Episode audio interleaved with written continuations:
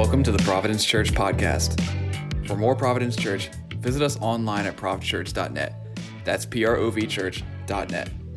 Let's get into it. You know, we're, we're pretty good at making it about us. I don't know if you noticed that, but we live in a selfie culture, the age of selfies. And hey, I've been, I don't take a lot, I've taken a few selfies. So I can't, I'm not, this isn't throwing stones. I mean, once in a while you're out there, you know, you're going to take a, take a shot, right? Everybody takes a shot, right? Um, but people love to see themselves and promote their image for the world to see. And you know, when we take selfies, it's usually the best of us, right? The best side. Um, this look at me mania was put on display about, about a number of years ago at the College World Series, Baseball World Series. Two young ladies rushed out onto the field to take a selfie in the middle of the game. And they later posted a video of themselves being tackled by security and earning internet fame in the process. Like, I got a, lot, a ton of likes. You know, people paid attention to this thing that happened in the middle of the field as they were getting tackled by security. And, and J.R. Vassar said, I guess it never occurred to the young ladies that the thousands of people who dropped good money to watch skilled athletes compete for a national championship were not actually there to see them. They, they weren't the point. Something significant was taking place in the field, but in their minds, the field was their stage and this was their time. And he says, We can be like a bat boy at the World Series who thinks the crowd is there to watch him retrieve bats and misses the fact that the great game is bigger than him and his part in it. No baseball almanac keeps stats on bat boys. Bat boys are not the point of baseball, and we are not the point of life. We are not. While a vast majority of us would agree that our selfie culture is pretty self absorbed, before we get too proud about ourselves, realize that it's also easy to, for us to make the church about us. We, we have a tendency to make the church and our part in it about us, about our preferences.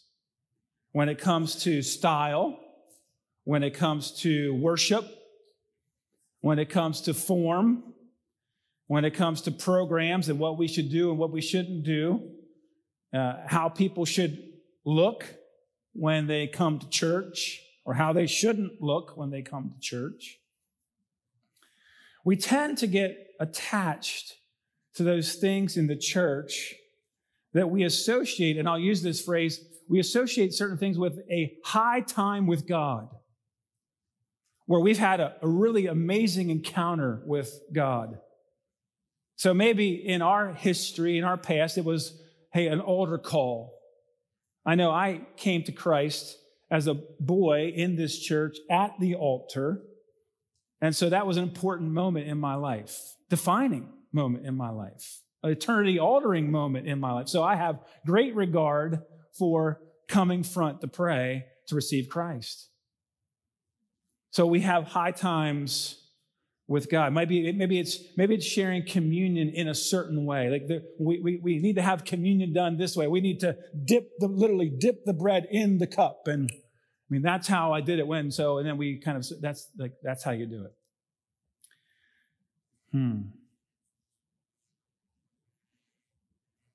This is how we do evangelism because that's how I came to Christ. And so on and on and on, we make our list about how to do this thing that we call church. Israel had a tendency to say, there was a phrase that they often said in the Old Testament. They said, let's go down to Shiloh. Because Shiloh was where God and the presence of God was. When they came, when Joshua led the children of Israel into the promised land, they established the altar there at Shiloh. And so God said, I will meet you at Shiloh. And so many things, significant things happened in Israel's history at Shiloh. And as the centuries went on and the people of God uh, moved a- away from the Lord and they became, they followed idols and other gods and got wrapped up in other nations, then they, when they were going through their broken times and going through the times of having to be um, cast away and, and, sent into exile, they would say, let's go down to Shiloh. Let's go down to, because that was the high time with God.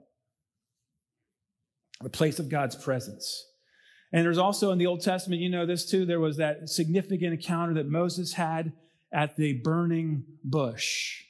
And it was an amazing encounter with God that changed his life from a shepherd on the backside of Moab to the, the rescuer, the redeemer, if you will, of Israel that went in to rescue the people from slavery. But did you notice that God did not use the burning bush for Joseph? He didn't use the burning bush for David. He didn't come in a burning bush for Solomon or for Daniel. He came to them, but it wasn't in the form of a burning bush. And so we got to be careful about how we make certain things. Well, there's got to be a burning bush, right? I say all that to check our hearts this morning. Because how do we react and how do we respond when things don't look like we think they should or go the way we want them to go? Do we get, do we grumble? Do we complain? Do we get angry? Do we get resentful? Do we run away when things don't go our way? This morning, we're, we're starting a, a new series that is central to who we are as a church and what God has called us to do as his people here in this community. And we are, we are launching into this core values series. There's eight of them. And I let you know last week they're out, they're printed out there on the hallway. They're actually in the bridges. If you get, if you didn't get your bridges um, little uh, handout, your publication, then grab that in the lobby. And they're also printed in there for you this morning in, in bridges as well. But right out of the gate, the very first value is we wanted to start strong and true and core. And so the very first value is it's not about us. Let's say that right off the bat. It's not about us. It's, in fact, the, the subheading is we honor God and his mission above all else. It's about him and what he's doing in the world and what he's doing in our lives and what he's doing in this community. It's really about him. And in the end, it's about God and his glory.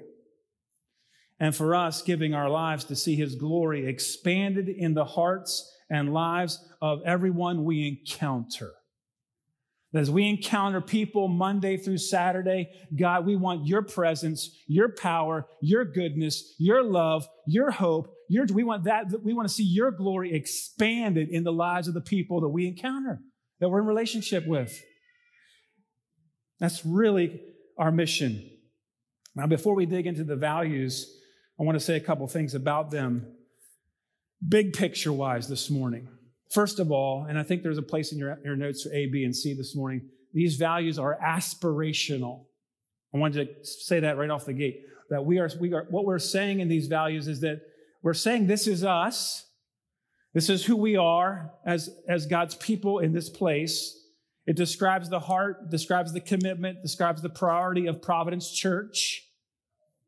And we're going to talk about bringing hope next week and showing mercy the week after that and choosing trust and taking risks and on pursuing growth and on and on and on. We're going to talk about all these really important truths. But these values also say something about who we want to be. Okay? Please catch that. Our aspiration. Because we are a work in progress. We're not always as a church getting it right. There are some of these values that we are embracing more fully than others. So we're not always on the edge of taking risks. We're, that's one of our values. We take risks. We trust in. We have a big faith in. We have a faith in a big, God, big faith in a big God, right? So what we're talking about, we take when we talk about taking risks, we're talking about living by faith. And sometimes we like to play it safe, if we're honest, in our personal lives, and even sometimes as a church, sometimes we shrink back from something. We think God's leading us towards something, but it's going to cost. It's going to require something of us. It's going to require us to pour out in a certain way. We're not sure we want to go there. So we, we hold back. We, we, we play it safer instead of taking the risk and living by faith. That can be true of us personally as well. So I'm saying that to be honest about, hey, aspirational. This is who we are. This is also where who we want to be. Same thing with choosing trust. We're going to talk about choosing trust in a few weeks and maybe in October here. There, there are there are certain there are times when we allow suspicion to fill the gap. Because when there's a gap in relationships with other people, we either fill that gap with trust or suspicion. And sometimes, you know, we, we want to choose trust, but sometimes we're not sure. And so suspicion rises up in our hearts. And that can be with other people, and that can be with God, in our relationship with God. Can we trust Him? And we're going to talk about how important that is. So, aspirational. Secondly, these values, these values call us up. They are designed to help us be more like Jesus and to reflect more clearly what we believe the Bible says the church is to look like. That's why we want to have a framework. What has God called us to be? Who has He called us to be? It's really easy, and you know this, it's really easy in our lives. It's really easy as a church to settle, to coast, to drift, to have apathy towards the God's kingdom agenda. We know God has a kingdom agenda. He's building his kingdom in the earth. He's called us to be a part of it. But sometimes we just we just kind of like, ah, just be easier just to kind of go, go through the motions, put in our time, put in our offering, come to a service, uh, all this extra uh, serving and loving and helping with the kids and doing Bible school and doing serve now and being involved with Celebrate Recovery and getting involved in the community getting, I mean, oh, that takes a lot. Yeah, it does.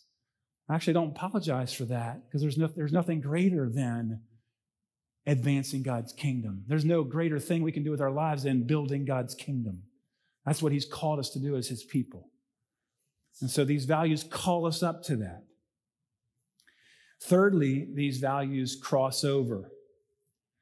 That is, they are intended to be lived out and fleshed out in the church and also lived out in our lives at home, in our roles as husbands and wives, in our role as parents grandparents,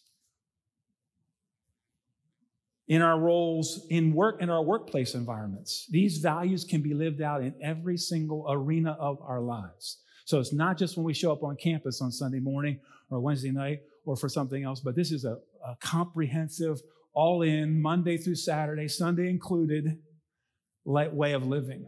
And these values define who we are as his people. So as we walk through these next eight weeks and each of the values, the question we're asking ourselves, and I want you to be asking, is this us? Is this us as a church? Are we being true to these values? And is this us in terms of, is this me personally? Am I living these values? Am I embracing them? Am I leaning into them? Am I walking them out in my day to day life? And so uh, let yourself process that. Let yourself be mindful and thoughtful about how you're engaging what these values, how they're shaping in your life, what they look like. So if you have your Bibles, we're going to look at a couple of different passages to start here this morning. We're going to go two Old Testament, two New Testament, just a couple of verses in each, but uh, there's a, a word that runs through all these passages that I want you to catch. And so Psalm 19, if you have Psalm 19, and you can find the Psalms, verse, the first four verses. And then we're going to go to Psalm 29, the first four verses. So Psalm 19 says this The heavens declare the glory of God, the skies proclaim the work of his hands. Day after day, they pour forth speech, and night after night, they display knowledge. There is no speech or language where their voice is not heard.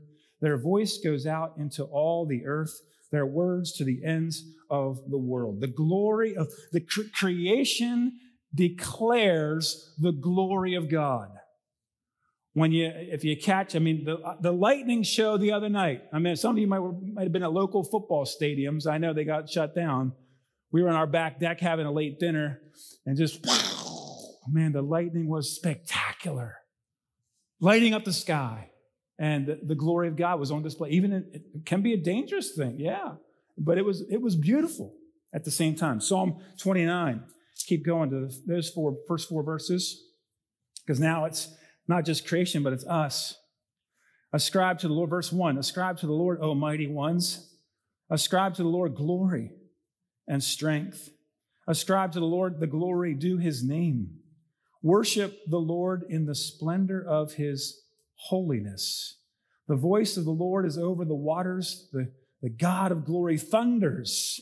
The Lord thunders over the mighty waters. The voice of the Lord is powerful. The voice of the Lord is majestic. Again, ascribe to the Lord glory. Give him glory.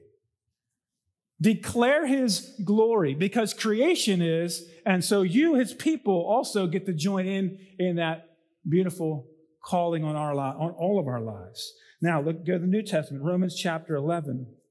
And I hope you heard the, the word so far that is resonating through there glory, because it comes up again in the 11th chapter of the book of Romans. It's the doxology, it's the very end of the chapter, verse 33 through 36.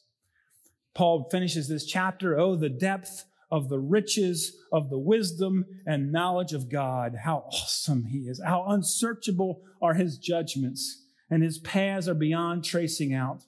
Or who, who has known the mind of the Lord? Who has, or who has been his counselor? Who can actually give God advice? No one.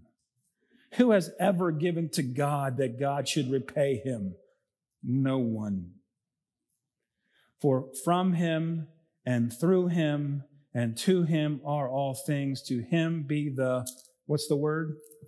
Glory. To him be the glory forever and ever and ever and ever and ever. Amen. Paul says, To him be the glory. Because why? Because he's great. There's no one like him.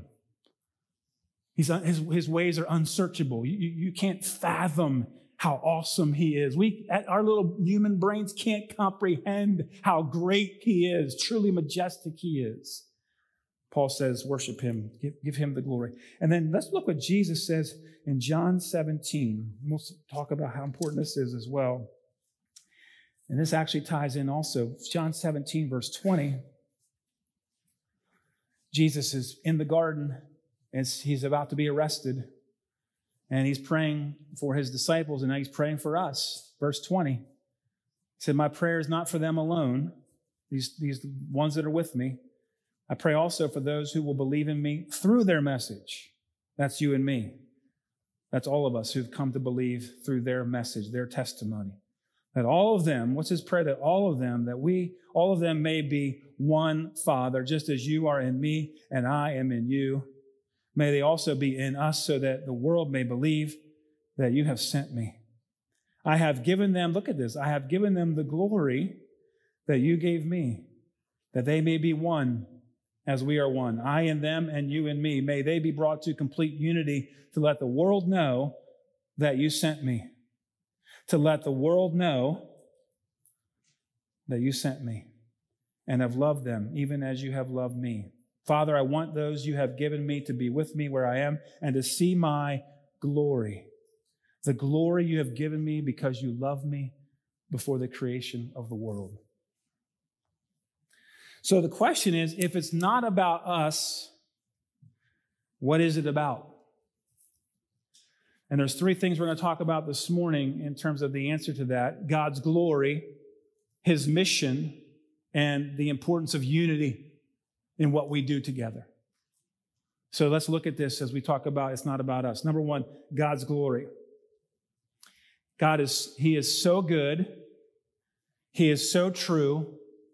He is so perfect. He is so full of love. He is so full of joy. He is so just. He is so kind. And so when we talk about God, He is so awesome his plan, eternal plan, is to share that with everyone. He's that good that he wants to share himself with everyone. He wants everyone to know how awesome and mighty and glorious and good he truly is. That's amazing. The essence of God. In fact, Moses in Exodus 33, Moses, this was after the golden calf, and God wants to wipe out his people.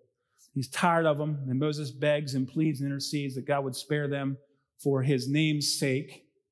And then, as they're talking in Exodus 33, Moses makes a request of God, bold request. He says, Show me your glory. I want to see you, God. And God says, Well, Moses, no one can see me and live. I mean, uh, he's that spectacular in terms of human eye. Now, we'll see him when we get to heaven. But in the meantime, we couldn't apprehend his full glory. But he says, he said, well, I love how he answers Moses. He says, but I will cause, I'm going to pass by. I'm going to put you in the cleft of this rock, and I'm going to pass by you, and you'll see the backside of me. And he says, I will show you, he says, I will cause all my goodness to pass in front of you.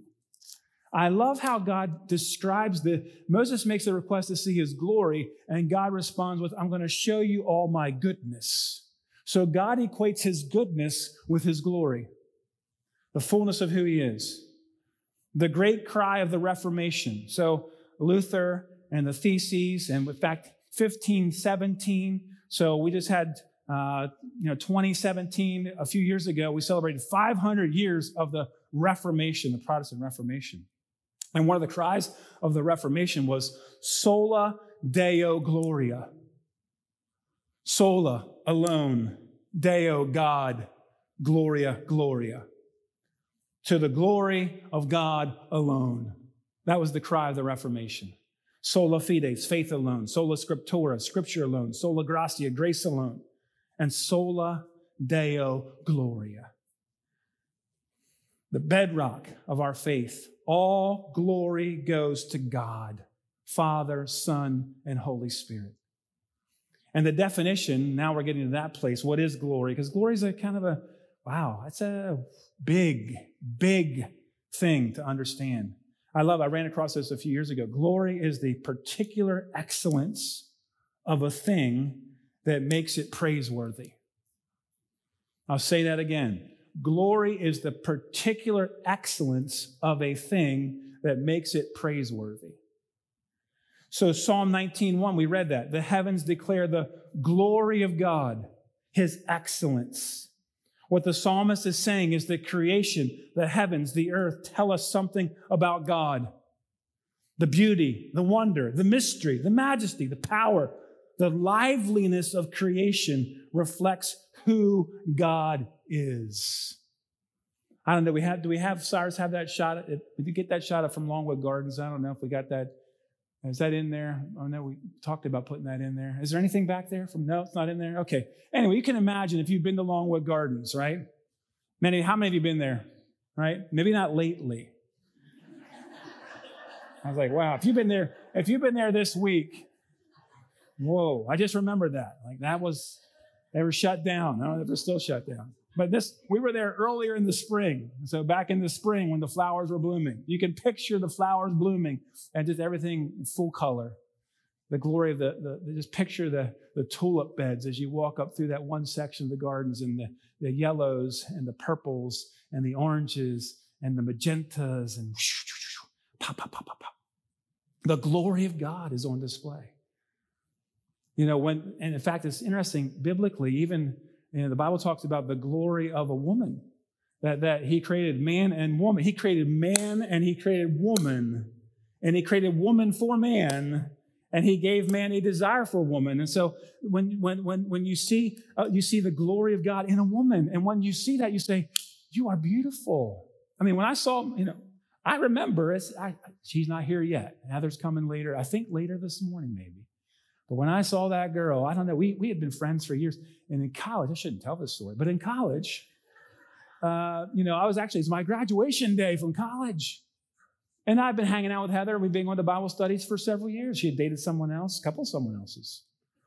You know, we weren't, we weren't dating each other. We were friends. And uh, my graduation day from college is coming back to me. It wasn't in my notes. Uh, she came in in a black daisy dress black with white daisies all over it, printed all over. I was like, wow. I said, You want to come to lunch with us today? And I invited her to lunch with our family on my graduation day. And she came. And that thing, this is, you know, started to set it in motion. But I said, the glory of God is in that woman right there. Wow. I was like, okay. So, so you understand how that works, and we see God's glory. I actually, I don't think we had the picture of the Chihuly. Do we have the Chihuly picture? We'll get that for the next service. But it's a beautiful. If you've ever seen uh, the glass sculpture that a guy named Chihuly is an artist, he does glass sculptures, and uh, we we were up at the uh, Corning Glass Factory earlier this winter, and there's a big when you walk in the Corning Glass Factory, a big Chihuly hanging from the ceiling. It is massive, and it is glorious. And I'm, I'm gonna, I'm, I'm, gonna, we'll have Ben send that out in your email this week. That way you can see it because it's just, but the glory of God.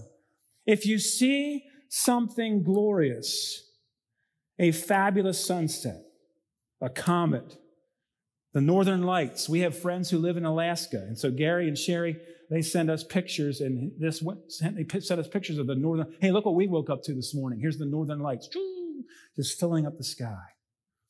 You, you naturally want to tell somebody, you want to share it. That's part of the joy. You want to express an appreciation of the glory you have seen. When you see glory, you know it. That's why I love preaching because it's about it's, it, the focus of our preaching is about the glory of God, and it, it, He's worth declaring. He's worth shouting about. He's worth telling about, right? There's a certain joy that comes from preaching the goodness and greatness of God. He's that good. You want to express it. One of the most important things that I can do in my role is to pay attention to what God is doing as He shows His glory among us, as He's working among us changing lives, saving, healing, rescuing, delivering, doing all the things that only God can do. When He, that's, we want to declare that to one another. He is glorious, awesome in His ways. Hmm. Psalm 29, verses 1 and 2. Ascribe to the Lord glory and strength. Ascribe to the Lord the glory due His name. We get to participate in what all of creation is doing telling of the wonder and the splendor and the majesty and the otherness of God. In fact, Jesus, as he's going into Jerusalem on the back of that donkey, and the crowds are shouting his name and Hosanna, Hosanna, blessed is he who comes in the name of the Lord. And the Pharisees and the religious leaders were scoffing and teacher, quiet your people, tell them to shut up. And he says, if I do, if these will not cry, he said, even the rocks will cry out. So you can silence the people, but you can't silence creation. It will declare the truth about who I am. John Ortberg said this. He said, Part of what it means to, to, to give glory to God is to die to the self glorification project. We are hungry for glory, and that is why we often work longer and harder than we should that's why we want to try to look better and sound smarter than we really are. We are hungry for glory. Our hunger for glory is good, it's part of why we were made. But sin has perverted and ruined our hunger. And here's the thing as we move transition to the next point glory is a byproduct of knowing God. The moon does not provide its own glow, does it? It reflects the light of the greater light, the sun. The moon reflects the light of the sun. We are designed to be glory reflectors, not glory manufacturers. It's not about us. So that's number one. Number two, his mission. His mission. I want to say this. We don't simply want to see glory, we want to be a part of it. We want to experience it. God's mission centers around, in fact, it's interesting. I, years ago, he and his son were at a Chicago Bulls game back in the mid 1990s. He worked and ministered in Chicago, and that's back in the heyday of the, the Bulls and their championship runs, and and Michael, and, you know, Air Jordan, and so they got into the arena for a couple of games and in one of those championship seasons, and they were seated over along the edge of the tunnel where the players come in and out, and him and his son were leaning over, and they just wanted to get a and and and Michael went by and gave him five, and they said, wow, you know, the greatest has just wow. We just got to experience some of the the glory, right? Uh, God's mission centers around the cross. His mission is about redemption and rescue and restoration. Glory is the particular excellence of a thing that makes it praiseworthy. And so when we think about God's mission and we think about the cross, the particular excellence of the cross is the particular excellence of his love and his justice merged together. That's what makes the cross so amazing. That God loves us so much that he would he sent his only son to die for us, that his love drove him to, to come and rescue us. Yes, yes, yes. But also his justice required payment. Sin had to be taken care of. It couldn't be overlooked. It couldn't be sloughed off. It couldn't be ignored. It had to be paid for. And there was only one who could pay for it the perfect, sinless Lamb of God, Son of God. So the particular excellence of the cross, the praiseworthiness of the cross is that love and justice go together in such an amazing way, which is why we sing week after week after week after week, year after year until he comes again of the glory of the cross and the glory of God's love and his justice and what he's done for us. Mm. Tonight, we're going to have baptism. As I said in my prayer, there's going to be 14 that are going to take to the water. It's going to be awesome. And baptism reminds us of the mission that God came to accomplish. Because there's a glory that comes with a rescue operation. Everybody that goes into that water tonight is going to say, in essence, I have been rescued from my sin, whether I'm eight or whether I'm 80. That God met me, that He came for me, that He died for me, that He gave His life for me, that He, that he went to the cross for me, and I've received it. And I'm, I want to declare that. And so there's something about the beauty and the power of that, that rescue mission. It's amazing how our culture treats those who are willing to give or risk their lives to rescue and free others. When, when people do it in the military or in uh, culture, there's a, sometimes there's a White House ceremony and there's medals that are given, and there's high honors that are bestowed, and there's a banquet that's put out, and it's a really big deal when people sacrifice and give their lives. And so, why, when we see how culture responds, why would we not in infin- infinitely more say of our God who did the very same, who came and gave his life for us? There's no one like you. Your glory is particularly praiseworthy, your excellence, your, your commitment to rescue us. Hmm. And even more for us, the, the deep sense of fulfilling a purpose to love and sacrifice for others. When we get to give our lives to help others come to know the hope and the grace and the forgiveness of Jesus, we get to be a part of what, God, of what brings God glory. We get that's that's that's what I'm talking about. The mission that we get to be involved in helps us bring him more glory. So if you help out with Celebrate Recovery and seeing lives change there, God's going to get the glory through those lives. When you help serve now and you sign up to do something to bless people in our community, the goal of that is to help point them to the love of Jesus Christ. Big ways, small ways. Anyway, we want to do something to demonstrate to you the love of God, the commitment of God. And so we serve our community intentionally because we're building bridges to help people know His glory. Awana student ministry, Bible adventure. We had some a couple weeks ago at the picnic, before the picnic in, in the service, we had people, uh, a team from the Dominican Republic. We sent 20 some people down there this summer to, to, to share God's glory with the people in the DR. And they built a chapel, yes, and they did Bible school, and they taught lessons, and they played volleyball, and they loved on people, and they gave a testimony. This is why we're here, because this is what God has done for us, right? So this is what we do. We're on mission together. Remember, and I've said this so many times here, his mission is messy. His mission involves wading into broken, difficult places so we can get next to people who need and want the hope and healing that Jesus offers. I love the parable in Luke 15, the shepherd who leaves the 99 safe sheep and tracks down the lost one. These ones are okay, but there's one out there that I've got to go find. And when he finds it, he joyfully puts it on his shoulders and goes home to celebrate with his friends and his neighbors.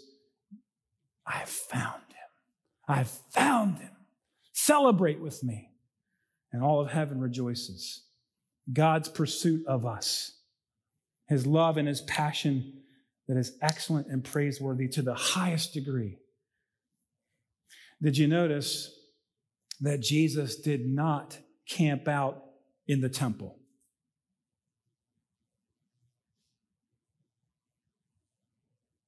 And neither can we. I love, if we call this the temple, I love being here with you. I love what God does among us when we go, when we come together to worship and share and pray and be in His. I love it. But the point is that what happens here is to actually equip us to launch us out there to the people who need the hope that we have, the people that need to know the love that we've experienced, the people that need to know the joy that is ours in Christ. That's what this is about, getting us ready to move, to mobilize us to move, because we're on mission every single day. Hmm. We are driven by his mission. And then the final thing we're going to mention here this morning is this, this piece about unity. In John 17, the reason I read that because Jesus says that the way that we love one another brings God glory. It shows that He is genuinely at work in our lives. Jesus said, I pray that all of them may be one, Father. And notice this unity says that we are bound together in two vitally important ways. We are bound together in love and we are bound together in truth. And both are important. And we're committed to loving one another, and we are committed to pursuing and upholding the truth. And who is the truth? Jesus said, I am. I am the way and the truth and the life. So we hold to the truth together. Now, that doesn't mean that we'll always agree about everything. There will be differences of opinion, sometimes differences in thought on some things. But the phrase that drove the reformers and drives us is this unity in the essentials and charity or love in the non essentials. What are the things that we have to go to the hill for? And what are the things that we can agree to disagree about? And see, there's, they're both important. But unity is vital. That kind of commitment, that oneness crosses borders. It crosses socioeconomic borders, crosses racial borders, language barriers, culture, life backgrounds, biases, and it binds us together as one in Christ. One. Oneness is what God's after for his people, that we would be one in him. Just as you, I am in you, Father, and you are in me, may they also be in us. This is, and the effect is, when that happens and we walk together in unity, what the effect is, is that people around us, people in the world, people in our community say, Boy, there must be something to that God. God must be real. Because look at how they're loving one another. Look at how they're caring for one another. Look at how they're serving one another. Look at how they're staying united together in the bound, the bonds of his love. It must be.